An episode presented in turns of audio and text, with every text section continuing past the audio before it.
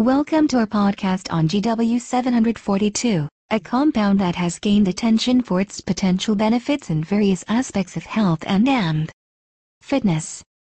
GW742 belongs to a class of compounds called peroxisome proliferator activated receptor delta, PPARD, agonists.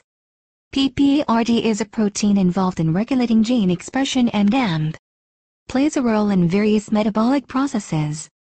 One of the key benefits of GW742 is its potential in enhancing endurance and and performance. Studies have shown that GW742 can increase fatty acid metabolism, improve glucose utilization, and and enhance mitochondrial function, leading to improved endurance capacity. Additionally, GW742 promotes fat loss and and improving body composition.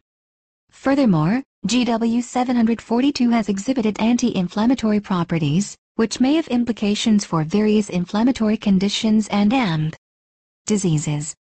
In summary, while its benefits are promising, further research is needed to understand its effects and and safety fully.